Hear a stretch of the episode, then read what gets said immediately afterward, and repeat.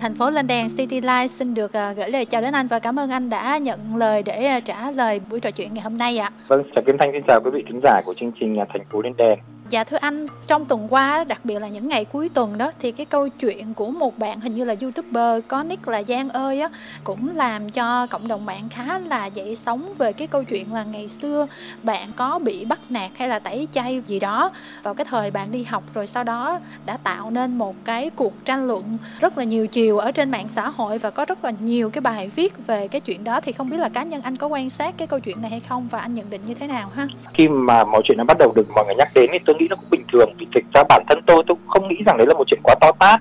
Ở đây tôi không nói chuyện là tôi ủng hộ hay là không ủng hộ chuyện gì cả. Đơn giản là có thể là tôi đã qua cái tuổi để quan tâm đến những vấn đề như thế.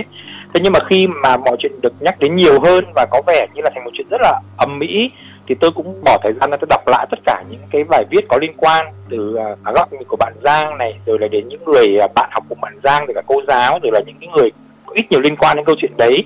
rồi cũng nhân đó thì có nhiều người cũng kể câu chuyện của bản thân mình thì tôi cũng đọc. Và bản thân tôi cũng có những câu chuyện mà nếu tôi kể ra thì cũng có thể coi là một cái kiểu mà người ta gọi là bully là bắt nạt ấy. Cái điều là nó ở một cái góc độ khác thôi. Tôi cũng hiểu rằng ở ừ, đây là một cái vấn đề mà có thể trước đây chúng ta không nói đến nói nhiều. Vì ngại hoặc là không phải là một vấn đề mà chúng ta cho là quá nổi bật quá quan tâm. Nhưng đến bây giờ chúng ta phải nhìn nhận nó một cách nghiêm túc hơn.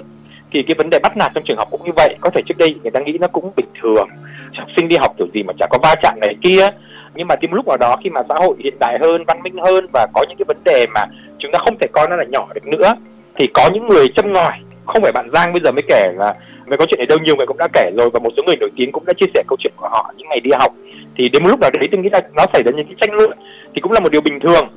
thì đến một lúc chúng ta cũng phải quan tâm và thấy rằng là nó không còn là chuyện riêng mình nữa. Nó sẽ là một cái chuyện của mọi người và biết đâu sau này đến con cái mình đi học có thể sẽ gặp những chuyện tương tự như vậy thì mình cũng cần tham gia vào những cái cuộc trò chuyện những cái cuộc tranh luận như vậy để tìm ra được những cái giải pháp tốt nhất cho các em ở môi trường học đường. Cái câu chuyện đó thì cái phản ứng chung của mọi người thì mình thấy là bạn Giang ơi được ủng hộ khá là nhiều và cái cuộc tranh luận đó, nó càng nổ ra nhiều khi mà một số thành viên hình như ở trong lớp ngày xưa cũng có phản ứng lại rồi có cái sự tham gia của cô giáo nữa. Thì ý kiến của anh về chuyện này như thế nào? khi tôi đọc tất cả những câu chuyện của những người có liên quan ấy, thì tôi có thể hình dung ra như thế này. Tức là bạn Giang bạn ấy kể câu chuyện của bạn ấy và cái bối cảnh mà bạn ấy kể ra là bạn ấy bị mọi người trong lớp cô lập. Tức là không chơi với bạn ấy không hợp tác với bạn ấy và bạn ấy cho rằng đấy là một hành vi uh, bắt nạt bully. Có thể người ta không bắt nạt trực tiếp không đánh uh, này hay là không chửi rủa này không xúc phạm một cách trực tiếp nhưng mà họ không chơi họ cô lập thì đối với bạn ấy cũng là một hình thức bắt nạt. Thì đấy là một cách hiểu của bạn ấy. Ở phía phản ứng ấy, thì các bạn cũng có lý các bạn mà tôi đâu có bắt nạt bạn đâu tôi đâu có xúc phạm nhân phẩm tôi đâu có đánh đập về thể xác tôi đâu có dọa nạt bạn ấy đâu. Chúng nó chỉ là không chơi thôi. Mà không chơi thì có nhiều lý do. Có thể là ừ, không hợp tính nhau này có thể là ừ, khác biệt nhau về cách sống này. Ta nhớ ngày xưa trong lớp mà có những bạn mà có thể con nhà khá giả hơn một chút bạn có điều kiện hơn một chút về ăn mặc này về đồ chơi là có thể nhiều khi là các bạn trong lớp cũng đã không thích rồi. Có thể dần dần là không chơi. Đấy hoặc là bản thân nhiều khi một số bạn trong lớp tự các bạn ấy cũng đã có một cái nhu cầu là là không giao du với đám đông à, không thích kết bạn với nhiều người và có thể chỉ thích chơi một mình thôi. Thí dụ tôi đọc cái phản hồi của cái bạn học cùng lớp bạn Giang bạn nói là các bạn có làm gì đâu? Chỉ không chơi thôi. Vì các bạn tự thấy là bạn Giang này bạn ấy hơi tự cao à, tính khí của bạn ấy có cái gì để khiến mọi người cảm thấy ờ, khó chịu mọi người không thích chơi thế là mọi người không chơi thôi. Thì thực ra trong chuyện này nếu mà đưa ra tranh luận thì chúng ta thấy là ai cũng có lý của mình hết. Cái người mà bị cô lập cũng cảm thấy bị tổn thương. Rằng mình có làm gì đâu? Mình có làm gì đến tội đâu mà sao mọi người lại cô lập mình, là mọi người lại không chơi với mình? Đấy là cũng có lý. Phía bên kia người ta cũng có lý do là tôi tôi có làm gì đâu. Tôi chơi không là quyền của tôi. Tôi còn nhỏ hay tôi lớn thì tôi cũng có ý thức của bản thân mình và tôi có quyền chơi với một người mà tôi thích và không chơi với người mà tôi không thích. Thế thì cái người ở giữa đây cuối cùng là nhân vật là cô giáo thì tôi cũng đọc kỹ cái lời phản biện của cô giáo cũng không phải là phản biện mà cái chia sẻ của cô giáo. Đơn giản là cô chia sẻ là cô thấy một cái điều đấy nó cũng là bình thường vì đấy là tuổi mới lớn. Trong lớp ví dụ chia bè chia phái như là có thể là nhóm này ở nhà gần nhau hay là cùng học với nhau từ cấp dưới lên cấp 2 và lên cấp trên và tiếp tục chơi với nhau thành một cái nhóm và không có nhu cầu giao du nhiều với nhóm khác. Thế rồi có những bạn ví dụ như là nhà ở những cái vùng mà giao thoa giữa thành thị và nông thôn ấy, có những bạn là nhà thành phố thì không thích chơi với những bạn à, từ nông thôn rồi có những bạn là xuất thân gia đình là thương nhân thì không thích chơi với các bạn xuất thân gia đình, nông dân, ví dụ thế. Tức là có rất nhiều cái để các em còn nhỏ, các em ấy có những cái, gọi là, chia nhóm, chia bè, chia phái ra với nhau. Với nhiều người thì thấy điều đấy cũng là bình thường. Có nhiều người thì thấy không bình thường. Có một xu hướng là chỉ trích cô giáo là tại sao xảy ra cái chuyện như thế, mà cô không đứng giữa để giàn hòa các em, mà cô lại lặng lẽ bỏ qua cái chuyện đấy đến bây giờ là cô không bênh cái người thế yếu là bạn Giang, mà cô lại có vẻ như là người không có trách nhiệm như thế nào cả. Thì tôi thấy rằng chúng ta là đẩy cô giáo về phía nào thì cũng là bất công cho cô. Bảo cô giáo là bắt cô giáo phải binh bạn Giang cũng không ổn. Vậy thì các bạn khác thì sao? Tôi bắt cô giáo là phải ở phía ngược lại, là phải binh các bạn còn lại thì cũng không xong, bởi vì cô chỉ là người ở giữa thôi. Và chúng ta biết là một cô giáo, cô có rất nhiều việc phải làm, từ chuyên môn cho đến là việc đảm bảo cái môi trường trong lớp tốt nhất có thể trong khả năng của cô. Cho nên cũng rất là khó để bắt cô là phải để ý đến từng em từng em một hoàn cảnh của từng em, rồi sau đó là phải đóng vai trò như là một đại sứ hòa bình để mà giảng hòa cái đấy rất là khó, không đổ hết trách nhiệm cho nhà trường. Bởi vì là nhà trường thì ngoài cái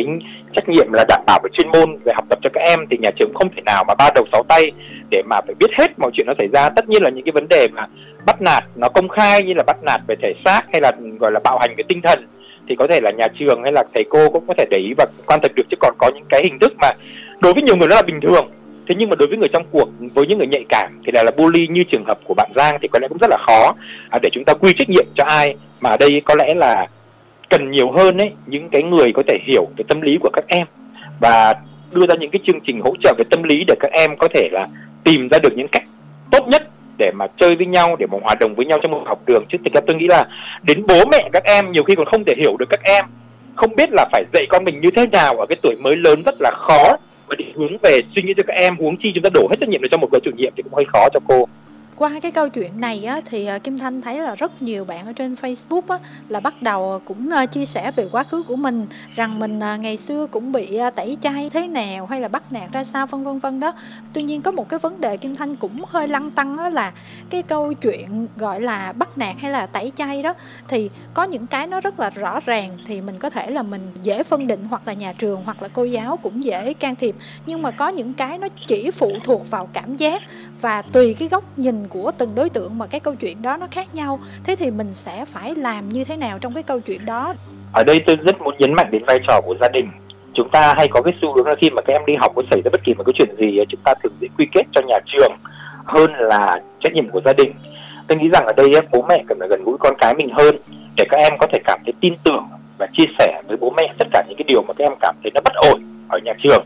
Để từ đó bố mẹ sẽ là người thay mặt các em giải quyết những cái vấn đề đó với nhà trường đằng sau các em để các em cảm thấy hoàn toàn thoải mái. Các em không có cảm giác là được bố mẹ bênh kiểu như là khi mà con về nhà nó bố mẹ là con bị đứa này đứa kia nó đánh một cái là bố mẹ sách con chạy lên trường ngay xong một chỉ mặt và cái đứa đánh con mình rồi là dọa nạt này kia thậm chí cho người đánh lại hay là mách cô giáo hay là mách thầy hiệu trưởng để cho các em nó bị kỷ luật. Thì đấy là cái điều mà cũng không nên càng làm cho đứa trẻ bị cô lập. Cái chính làm sao mà khi mà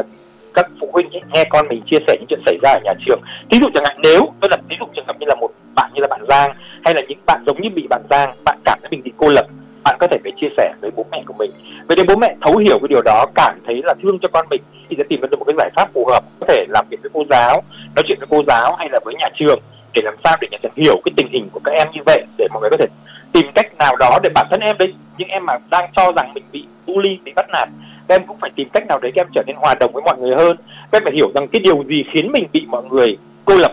Ví dụ chẳng có những em mà có thể học rất là giỏi và hay thể hiện cái sự giỏi đấy một cách công khai hay là làm cho những bạn mà học không giỏi các bạn cảm thấy bị mặc cảm, các bạn cảm thấy thôi không chơi nữa cuộc chơi không vui nữa. Chẳng hạn như trong một nhóm chơi với nhau mà một người cứ suốt ngày đem nhà giàu, đem đồ đạc, đem hàng xịn, đem đồ hiệu ra khoe, thì những người khác thì nó cảm thấy không còn vui nữa. Cho nên là, thôi, thì tốt nhất là chị giàu hai anh giàu thì đi chơi với người giàu, chúng tôi không chơi với anh chị. Đấy là chỉ là thí dụ thôi, tức là có rất nhiều cái lý do để mà một người có thể bị cô lập, hay là ừ, gọi là bị tẩy chay, hay là nói chung là không có bạn bè ở trong môi trường học đường. Đấy thì bố mẹ cũng cần hướng các em vào những cái gì đó để các em có một cái tâm lý nó hòa đồng hơn. Thầy cô cũng như vậy tạo cho các em những cái môi trường hay những cái hoạt động mà nó hướng các em đến cái sự hòa đồng. À, không có những cái sự phân biệt thậm chí là không có những cái sự thiên vị à, hơi cố ý trong môi trường học đường.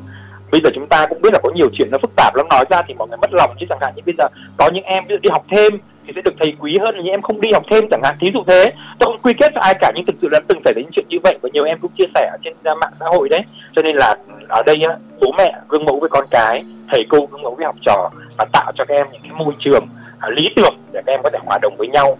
Khi mà xảy ra những cái chuyện tương tự như vậy thì nhà trường và phụ huynh nên kết hợp với nhau để chúng ta giải quyết mọi chuyện một cách êm thấm, đằng sau. Ví dụ đã từng có những cái chuyện rất là khéo léo, chẳng như là phụ huynh khi mà biết là con mình bị bắt nạt bắt là công khai cả về thể xác, cả về tinh thần nữa. Thì đã rất là khéo léo tìm đến phụ huynh của cái em mà bắt nạt cái em này, hoặc là tìm đến những người thân, hoặc là tìm đến chính em đó. Nhưng mà có một cách giải quyết rất là khéo léo để em ấy không cảm thấy là mình đang bị dọa dẫm, mình đang bị áp lực. Để em phải từ bỏ cái hành vi đó mà dần dần dần các em ấy hiểu rằng cái việc làm của mình là việc làm sai.